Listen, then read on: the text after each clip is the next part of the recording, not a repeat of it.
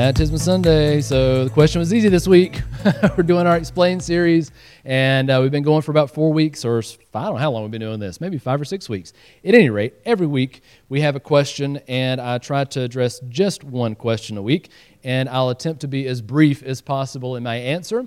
And we will talk about, um, uh, let's see what we're going to do. I'm going to read it, I'm going to explain why it's important, I'm going to provide the best answer I can uh, give you from the Bible, and then we're going to talk about action steps we can take once we have that answer in hand. So that's explained in a nutshell. All right, everybody with me? Question, why it's important, answer, action steps. Pretty straightforward. All right, so this morning the question is good job. What is baptism? What is baptism? Pretty, pretty uh, easy. Well, it's pretty easy for me to answer, but I, that's why I have it out here, is because it's sometimes be a little confusing uh, exactly what baptism is and why we do it. So, why is this important?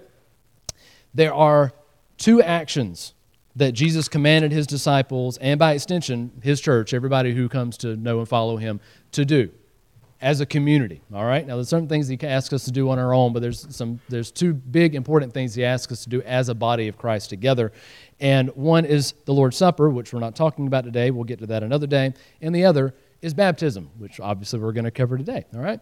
Uh, both are a little mysterious, right, to believers and non believers. So you, you hear the word baptism, it's like, oh, I think I kind of understand what that is, but maybe you got some, you know, some questions about it. Uh, and both Lord's Supper and baptism are performed very differently depending on who's doing it, right?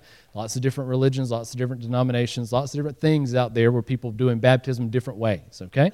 So I thought it was very important for us to have a clear and simple identification of what the Bible says baptism is and how we are to try to do them in accordance with Jesus' original intent, okay? So this is why that is important this morning. So let's look at baptism. First, the Greek word for baptism is baptizo. All right, so this is go back to your Greek New Testament because I know you break one out every week. So when you do that, go and you'll see that word baptizo in there. And uh, it simply means to dip or to immerse. That's what baptism is in its simplest form. Now, before we get too far along, the natural follow up question I've ha- had over and over and over again is if it means to immerse, then why do some people sprinkle? Or why do some people pour water over someone's head? If, if the original intent is for it to be immersion, why did they do that?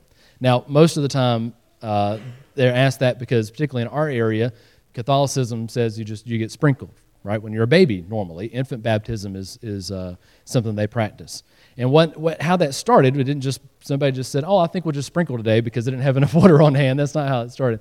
It was started way back when in the early early church, in second and third centuries, when uh, they started to have this idea that baptism started to wash away sin. Now, we'll talk about that in a minute, but the concept was that baptism was necessary to wash away all the sins. So that meant if you died without being baptized, that you died with your sins unforgiven and you went to hell. Okay, that was where the thought process went. And so, since that was the thought at the time, and they had a lot of babies, particularly in second and third century uh, Roman Empire, that died early on. I mean, it was a few days you would have babies die, right? It was very early on. So, since they had a high infant mortality rate, the concept of baptizing babies as soon as possible became a common practice. Now, while you can, it is obviously not recommended to be just dunking a baby under the water, so they decided they just sprinkle instead or pour. All right? So that's where the practice began, and it continued on and on through the years, and that's why uh, mainly Catholics, but other religions do that as well. Now, does that make it right? No, not really. And we're going to talk about why. Well, always we go back to the Bible to find our answers. So we're going to look at Paul's letter to the Romans this morning in chapter 6, where we read verses 3 through 11. And I think I only put up a couple of them uh, in, on the slide. So I'm going to read it all, and you can pick up whatever we have up there, uh, where Paul writes Do you not know that all of us who have been baptized into Christ Jesus were baptized into his death? We were buried, therefore, with him by baptism into death in order that, just as Jesus was raised from the dead by the glory of the Father, we too might walk in newness of life. For if we have been united with him in a death like his, we shall certainly be united with him in a resurrection like his. We know that our old self was crucified with him in order that the body of sin might be brought to nothing, so that we may no longer be enslaved to sin. For the one who has been died, who has, has been set free from sin. Now, if we have died with Christ, we believe that we also live with him. We know that Christ, being raised from the dead, will never die again. Death no longer has dominion over him. And for the death he died, he died to sin once and for all. but the life he lives, he lives to God. So you must also consider yourselves dead to sin and alive to God in Christ Jesus. Now, that's a lot to process. I want you to focus on the baptism part, right? So, all of us who have been baptized into Christ were baptized into his death and will be raised to life just as he was, all right? So, baptism is mainly three things. And only, well, not only three things, but mainly three things here this morning. So, first, baptism is a picture of the death, the burial, and the resurrection of Christ, as we see here in Romans as we stand in the water or sit this morning, they're going to sit down. As they sit in the water, they're representing their life as it was before they met Jesus. As we sit in there, we're representing Christ on the cross. And as we're dipped underwater, immersed in as the word baptism means, that underwater we illustrate the burial of Christ. So just as he was taken down from the cross and laid in the tomb, as you lay down into the water fully under, you're symbolizing being dead with Christ in that moment. And as we come out of the water, we are demonstrating the resurrection of Christ. All right? That's why immersion is important. Second, baptism is a personal testimony to us of the washing away of our sins. As we go under the water, we reconfirm that our sins are forgiven, and as we come out of the water, we are resurrected to live a new life to Christ. All right? So, this, again, lots of symbolism going on in this act this morning. Third, baptism represents our personal identification with Christ. Right? Paul declared in Romans 6 3 and 4 that we are buried with Christ in baptism. We are raised to walk in a new life as forgiven followers of Christ. That's the difference. You go under one way, you come out another as a symbol of becoming a new man or new woman in Christ. Now, being sprinkled or having water poured over your head when you're an infant or too young to understand really misses the point of baptism. The entire point is to hold this whole symbolism of death and raising to life one, if you're an infant and have been baptized, you're too young to understand even what all that means, so you're missing the point. And two, if you're just being sprinkled, you don't get the full effect. Not that it's less uh, valid, but it just doesn't get to the intent of what Jesus prescribed. So that's why, one, we don't practice baptism on infants or young children because you need to understand what you're doing before you do it. And two, we practice immersion instead of sprinkling. So that leads us to another question, right? Because if we have to be baptized, why do we have to be baptized? Do we need to be baptized to be saved? Is a good question. No. No, we don't. Now, we talked about this in the Catholicism Explained series a couple of weeks ago uh, that Catholicism says you do need to be baptized to be saved. But we find in the Bible that, is not the case. It is not a requirement of salvation. On several occasions, Jesus pronounced people as free from their sins and they didn't ever go uh, get sprinkled or put under or anything. He said, You're free from your sins and you can go. There's no record of any apostle being baptized, and yet Jesus forgave them of their sins. So it's not necessary for salvation. We even read in the Apostle Paul, who would go on to preach and teach the gospel, the good news of Jesus, all over the Roman Empire, and he consistently said, You don't need to be baptized to be saved. Matter of fact, in Ephesians 2 8 and 9, which is one of the most quoted verses that I've had in this church since I've been here, 2 8 and 9 says, For by grace you have been saved through faith, and this is not your own doing, it is a gift of God, not a result of works, so that no one may boast. Baptism is a work. If you don't need to be baptized, or you don't need to have salvation, or baptism to have salvation, it's a work, so that no man may boast. And Paul even clarifies that a little more when he writes to the church in Corinth. He lays out that the gospel is primary. 1 Corinthians 1:17 says for Christ did not send me to baptize but to preach the gospel and not with words of eloquent wisdom lest the cross of Christ be emptied of its power. Now, I left that a little bit on the end because not only does he say that you don't need to have, I'm not here to baptize you, I'm here to tell you the good news of Jesus and for you to accept that decision to follow him, but I don't even have to do it well, right? And I love that because I like that verse because if Paul didn't have to do it with eloquent words, that means I don't have to either, right? that means you don't have to. So if you don't like how well I preach, I'm sorry. if I'm not preaching Jesus, we got a problem. But if I'm preaching Jesus and I don't say it very well, eh, all right, I, I, I can point back to Paul on that one. So as long as we're preaching Jesus and Jesus alone, we're doing good. And so Paul said that we don't need baptism to, to be a follower of Christ. Now, there are two particular verses I did want to highlight because they do cause some confusion. One is Acts 2.38, and I don't think I put it up there, but it essentially says repent and be baptized. But that just means that baptism isn't required, but it is a physical next step, okay? Just so we're clear on that to take after we have a spiritual step. And Mark 16.6 6, Jesus himself says, Whoever believes and is baptized will be saved, whoever does not believe will be condemned. Again, it's just a next step. It is not a required step, it is just the next one after the initial saving faith that we receive from Jesus, okay?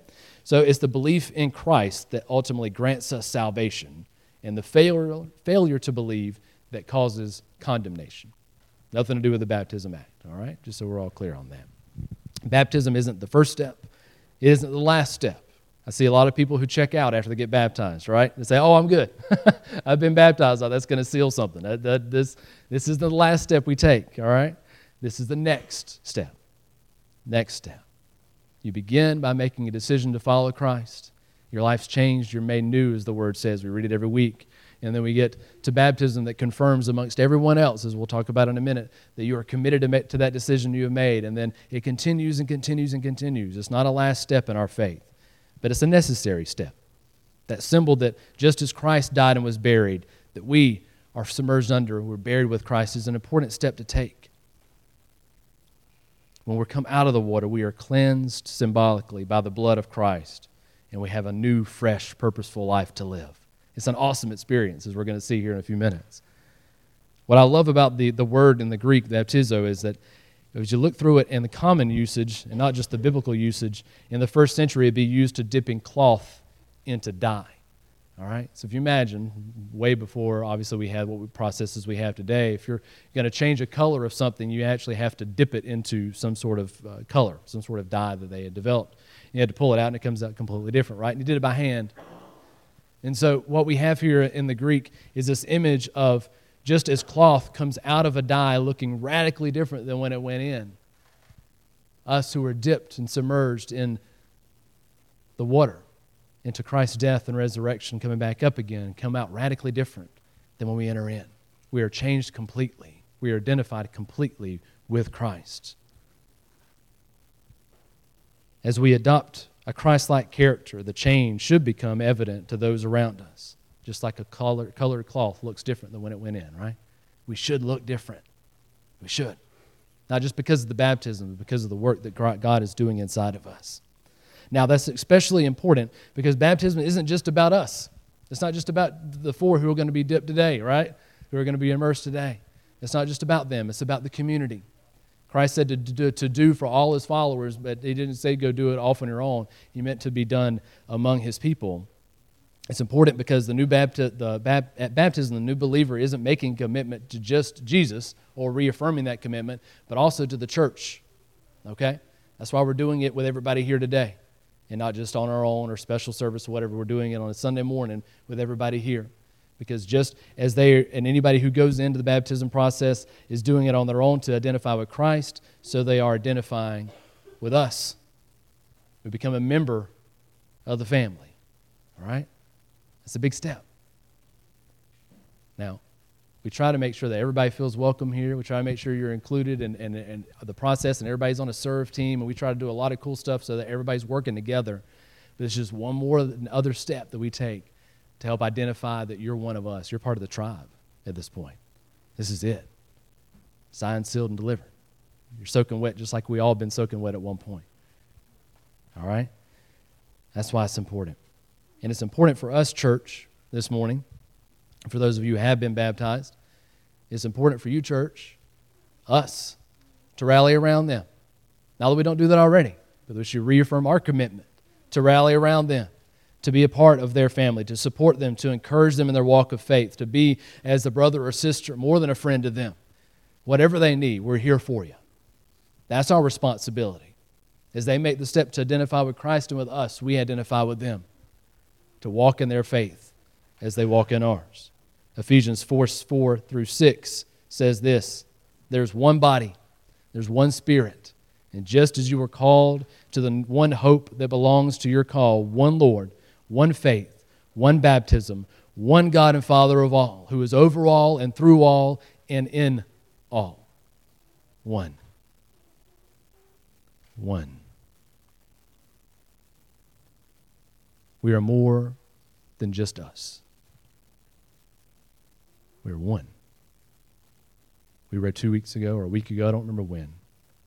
We suffer with those who suffer, rejoice with those who are rejoicing, together that's the important part. The body of Christ not be divided, but united. Jesus said, You will know by the love they have for one another. Each and every one of you are important to Jesus and important to me and should be important to each other. And when we suffer, we suffer. When we rejoice, we rejoice, but we do it together, one and only. And that step this morning happens in baptism. Through all things, we should strive to be as one. All right, so what do we do? Last thing, action step. Action step this morning. What are we going to do? Get baptized, right? That's, that's what we should be doing. So if you're here today to be baptized, obviously you're going to take that next step. If you haven't been baptized before and would like to be, come talk to me today after the experience, all right? Come and find me say, well, I've been thinking about it, but and, uh, have seen it happen, but haven't had it done myself. I'd like to be. If anyone here hasn't been baptized and would like to, that's the next step. The first step is to make a decision to follow Jesus. All right? That's it. That's the first step. It can't just be, I want to get dunked because it looks fun. right? It's not a dunking booth. It's, a, it's an act that takes us in the next step of faith. So the first thing is to make a decision to accept God's free gift of salvation by confessing with your mouth and believing in your heart that Jesus is God, that He came to live a perfect, sinless life that we never could to die on a Roman cross, to take on all our sin, all our shame, all our mistakes, all the things that we have done that we regret, and most of the things that we may not even regret yet, but take on all those things that would lead us to an eternity in hell, separated from God and from friends and family who have made a decision to follow Christ, to separate us from them forever because of our decision to follow after our own desires instead of God. And instead of following after ourselves, to take that free gift, to accept that Jesus is Lord that He has saved you, that He has washed you clean by His blood, and that all He asks you to do is confess with your mouth, believe in your heart that He is Lord, and you can spend an eternity in heaven with Him forever. That's it. Have the hope and assurance of where you're going to go and of who you're in a relationship with a God that loves you, a people that love you, one family, one tribe one God, one Jesus. You have to make that first step before baptism happens after. And how you do that is simply ask Him to forgive you of your sins. That's it. Simply say, I'm sorry for what I've done, for all the mistakes I've made, all these things that prevent us from living in a right relationship with Him, and commit yourself to Him wholeheartedly. Not half heartedly, not a little bit, all of it. All of it. That's the first step you have to take.